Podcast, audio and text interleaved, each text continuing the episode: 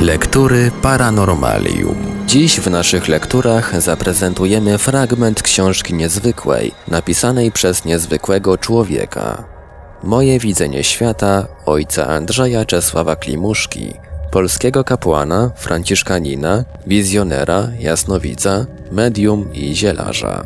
Książkę tę na naszej antenie zaprezentujemy w odcinkach w całości. Radości i udręki jasnowidza. Istnieć to promieniować prawdą i pięknem, kochać to tworzyć dobro ludzkości. Nauka jogi. Zabierz, o zabierz tę smutną jasność widzenia. Zabierz mi z oczu to okrutne światło. Straszna to rzecz być śmiertelnym naczyniem Twojej prawdy. Takie słowa, wyjęte z wiersza Schillera, wkłada w usta jasnowidza Leadbeater, autor książki pod tytułem Jasnowidzenie. W słowach powyższych, jak w każdej poezji, występuje pewna doza przesady. Niemniej odzwierciedlają one rzeczywiste przeżycia jasnowidza w wielu momentach. Samo powstawanie i przebieg jasnowidzenia napina nerwy do najwyższych granic wytrzymałości. Dochodzą do tego jeszcze inne czynniki, na pozór błahe, w sumie jednakże niebagatelne. W tłumie ludzi jasnowic ze swoim własnym ciężarem jest sam, nie dzieli go z nikim. Uciążliwe jest natręctwo ciekawskich, żądnych sensacji i sceptycyzm tłumu ujawniany w formie niewybrednych docinków pod adresem jasnowidza. Nuży banalność narzucanych niektórych spraw. Ciężko jest pozostawać w służbie dla społeczeństwa. Najbardziej wstrząsającym przeżyciem jasnowidza jest widzenie dramatycznych scen rozgrywającego się wydarzenia, wobec którego musi pozostać biernym widzem bez żadnej możliwości wpływu na przebieg akcji w dramacie. Podobny, jeśli nie silniejszy, wstrząs rodzi w duszy jasnowidza świadomość odpowiedzialności za wynik powierzonej mu sprawy do rozstrzygnięcia. Na poparcie słuszności omawianego tematu pozwolę sobie przedstawić dwa fakty widzenia samorzutnego potwierdzone historycznie oraz dwa z moich praktyk stwierdzone przez naocznych świadków. Jasnowidzenie Apoloniusza Stiany. W czasie, kiedy wypadki te, zamordowanie Cezara Domicjana, rozgrywały się w Rzymie, widział je Apoloniusz Stiany w Efezie. Domicjan został napadnięty przez Klemensa koło południa, a tego samego dnia Apoloniusz nauczał w ogrodach przylegających do kolumny gimnazjonu. W pewnej chwili głos jego przycichł, ogarnęło go nagłe przerażenie, zbladł i zaczął się trząść na całym ciele. Nie przerwał jednak swego wykładu, wszelako mowa jego nie miała zwyczajnej siły, podobnie jak to zdarza się tym, którzy mówiąc myślą o czym innym. Nagle zamilkł, spojrzał przerażonym wzrokiem na ziemię, postąpił parę kroków naprzód i zawołał: Przebij tyrana! Rzec można było, że widzi on nie odbicie faktu, lecz sam fakt w całej grozie jego rzeczywistości. Efezjanie byli zdumieni i przerażeni. Apoloniusz znieruchomiał jak człowiek, który czeka na wynik dokonującego się czynu. Po chwili znów zawołał: Bądźcie dobrej myśli! Tyran został zabity dzisiaj. Co mówię, dzisiaj? Zabity został w tej samej chwili, kiedy przestałem mówić. Słuchacze przypuszczali, że Apoloniusz postradał zmysły. Pragnęli gorąco, aby to, co powiedział, było prawdą. Jednocześnie obawiali się, aby z jego słów nie wynikło dla nich niebezpieczeństwo. Wkrótce wszakże przyszli gońcy, którzy oznajmili im radosną nowinę i stwierdzili prawdziwość widzenia Apoloniusza. Historia zaczerpnięta z książki Edwarda Szure, Wielcy wtajemniczeni, wydanej w Warszawie w 1911 roku.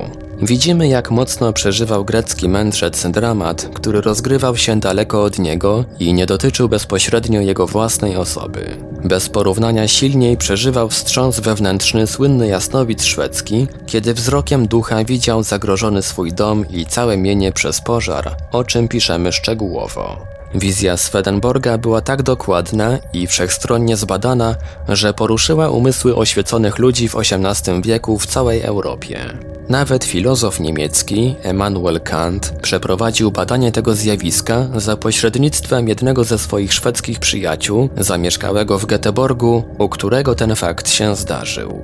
Fakt, który tutaj opowiem, posiada, jak mi się zdaje, jak największą siłę przekonującą i powinien przeciąć wszelkie wątpliwości co do jego prawdziwości. Działo się to w Göteborgu w roku 1759 pod koniec września. Pan Swedenborg w drodze powrotnej z Anglii wylądował pewnej soboty koło czwartej po południu w Göteborgu, gdzie został zaproszony do domu pana Kaltela. Wieczorem koło szóstej pan Swedenborg, który się oddalił na krótką chwilę, wszedł nagle do sali blady i zmieszany, oznajmiając, że w tej chwili wybuchł pożar w Sztokholmie na Sudermanie i że ogień dociera z wielką gwałtownością do jego domu. Po chwili dodał, że dom jego przyjaciela, którego nazwał po imieniu, spłonął, a jego własny dom znajduje się w bezpośrednim niebezpieczeństwie. O godzinie ósmej, po krótkiej przerwie, zawołał głosem radosnym: Bogu Najwyższemu dzięki, pożar wygasł niedaleko mojego domu. Tegoż wieczora zawiadomiono o tym gubernatora. W niedzielę rano wezwał on Swedenborga do siebie, aby go zbadać w tej sprawie.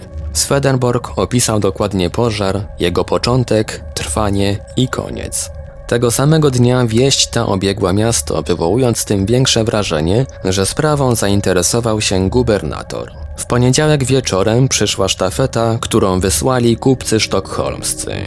W ich listach pożar opisano w sposób zupełnie zgodny z opisem Swedenborga. Cóż można przytoczyć na dowód nieautentyczności tego faktu? Przyjaciel, który o tym pisał, zbadał wszystko na miejscu zarówno w Göteborgu, jak i w Sztokholmie.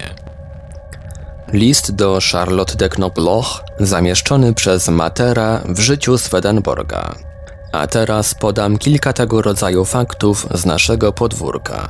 Opowiadała mi osobiście żona słynnego jasnowidza Osowieckiego następujący wypadek. Pewna zamożna rodzina prosiła usilnie wizjonera o wskazanie jej, w którym ze wspólnych grobów żołnierskich z I wojny światowej znajduje się poległy syn, oficer. Osowiecki udał się na miejsce bliźniaczych grobów.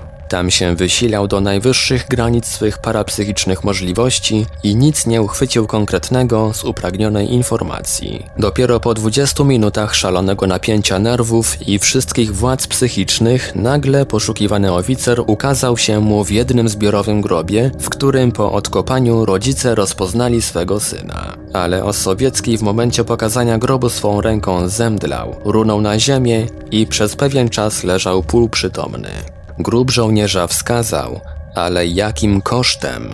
Wątpię, czy jakikolwiek wizjoner podjąłby się takiego rodzaju zadania. Wszelka zbiorowość ludzi, zarówno żywych, jak i zmarłych, wchłania jednostkę w gęstwinę sieci licznych różnorodnych bioprądów, z których daną jednostkę trudno uchwycić. Jest to prawie niemożliwe. Jeśli taka rzecz się komuś uda, to nadludzkim tylko wysiłkiem. W Lubomierzu na Podkarpaciu patrzyłem pewnego dnia przez okno swego pokoju na robotników piłujących cyrkularką opałowe drzewo. Nagle zobaczyłem, odczułem prawie dotykalnie, że jeden z nich za chwilę ciężko się skaleczy. Przeżywałem silne napięcie nerwowe. Nie wiedziałem, jak mam postąpić. Ostrzec go, to tym prędzej zasugerowane może podsunąć rękę pod ostrze piły albo przerwie pracę, co znów spowoduje zamieszanie i niezadowolenie pracodawcy. Nie ostrzec, to znowu zdawało mi się, iż będę winnym jego nieszczęścia. Zaledwie upłynęły dwie minuty takiego napięcia, usłyszałem nagle przeraźliwy krzyk. Zobaczyłem, że jeden z pracowników trzyma w dół zwisającą rękę z odciętym prawie całkowicie palcem, z którego broczy obficie krew. Stało się to, co miało się stać i co widziałem w swej wizji. Dla każdego człowieka mniej straszne jest spotkanie nieszczęścia i nawet jego przeżywanie, niżeli świadome na nie czekanie. Aby dobrze zrozumieć przeżycia jasnowidza, musi się znać jego specyficzny charakter.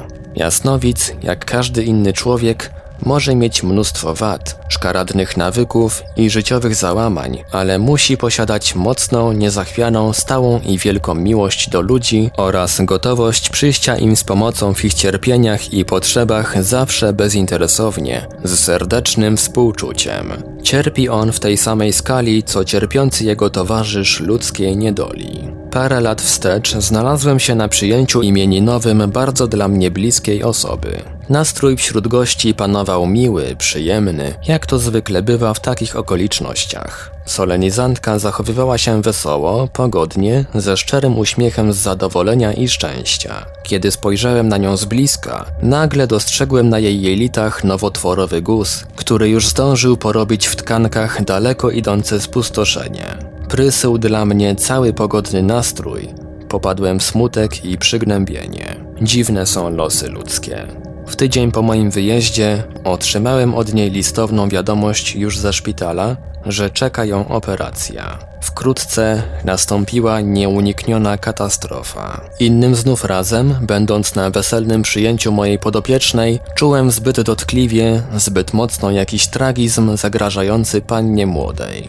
W sześć dni po ślubie zginął jej mąż w katastrofie kolejowej. Sądzę, że każdy jasnowic boleśnie odczuwa cierpienie ludzkie zarówno aktualne, jak i przewidywane, tym mocniej, że przed nimi nie potrafi nikogo uchronić. Nic też dziwnego, że sławna, podziwiana przez świat uczonych jasnowidząca Miss Piper po swym zamążpójściu tak się wypowiedziała. Żałuje tych lat straconych dla swego osobistego szczęścia. A przecież stojąc na służbie spraw ludzkich, przeżywała ogrom cierpień, obaw i udręki. Dla siebie, prócz dymku sławy, nie miała nic więcej. Są niewątpliwie i radosne przeżycia dla jasnowidza, kiedy dzięki swym zdolnościom parapsychicznym potrafi przynieść ulgę tym, co cierpią. Znany pisarz polski, W.M., utracił w zawierusze wojennej swą ukochaną żonę. Od wybuchu wojny nie miał o niej żadnej wiadomości. Zwrócił się w końcu o pomoc do mnie. Czy ona jeszcze żyje? Zapytał trwożnie. I czy ją jeszcze w swym życiu zobaczę? Czy też już jestem wdowcem, a moje dzieci sierotami? Z pokazanego mi jej zdjęcia widzę ją wyraźnie mieszkającą na wsi pod miastem Orzeł na terenie Rosji. Panie! zawołałem. Ależ ona żyje i wróci do was na pewno. Po niecałym miesiącu żona pisarza rzeczywiście wróciła do stęsknionego męża i uszczęśliwionych dzieci. Kończąc niniejszy rozdział, chciałbym nieśmiało wyrazić swą myśl słowami. Jeśli jestem świadom, że w wieloletniej swej pracy o specjalnym charakterze bodajże jedną iskierkę radości wniosłem w skołatane serca ludzkie, to chyba nie żyję daremnie. Był to fragment książki Moje widzenie świata ojca Andrzeja Czesława Klimuszki. Dalszy ciąg w kolejnym odcinku Lektur Paranormalium. Lektury Paranormalium.